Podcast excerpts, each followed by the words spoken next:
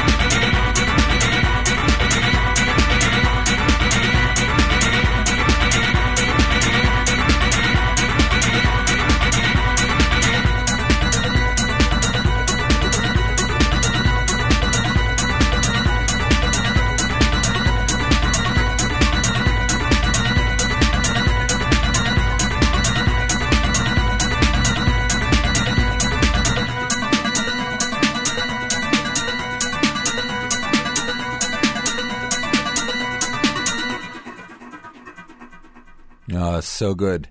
Niche and Neeper, probably one of my favorite artists to pronounce. Niche and Neeper, with a track called The Call on Chair Records, released in 1999. Another release from 1999 on the Solid Groove label, Mysterious Rhythms, with a track entitled Bunch of Gas. Aqua Regia, of course, started everything off with NYC Smile on Me uh, from their 12 inch on ear dial, uh, released way back in 1989. And that's going to do it for another edition of Tale of the 12. My name is Lou Z. I'm your host.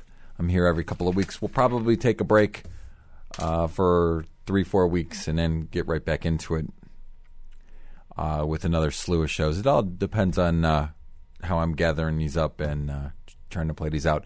Well, we did a lot of housey uh, techno stuff, so I thought I would just completely screw you up and play something completely different, drum and bass, uh, a total classic track. Um, most of you should recognize this. Oh, no, I shouldn't say most of you re- should recognize. Some of you should recognize this. Enjoy. See you in a couple of weeks.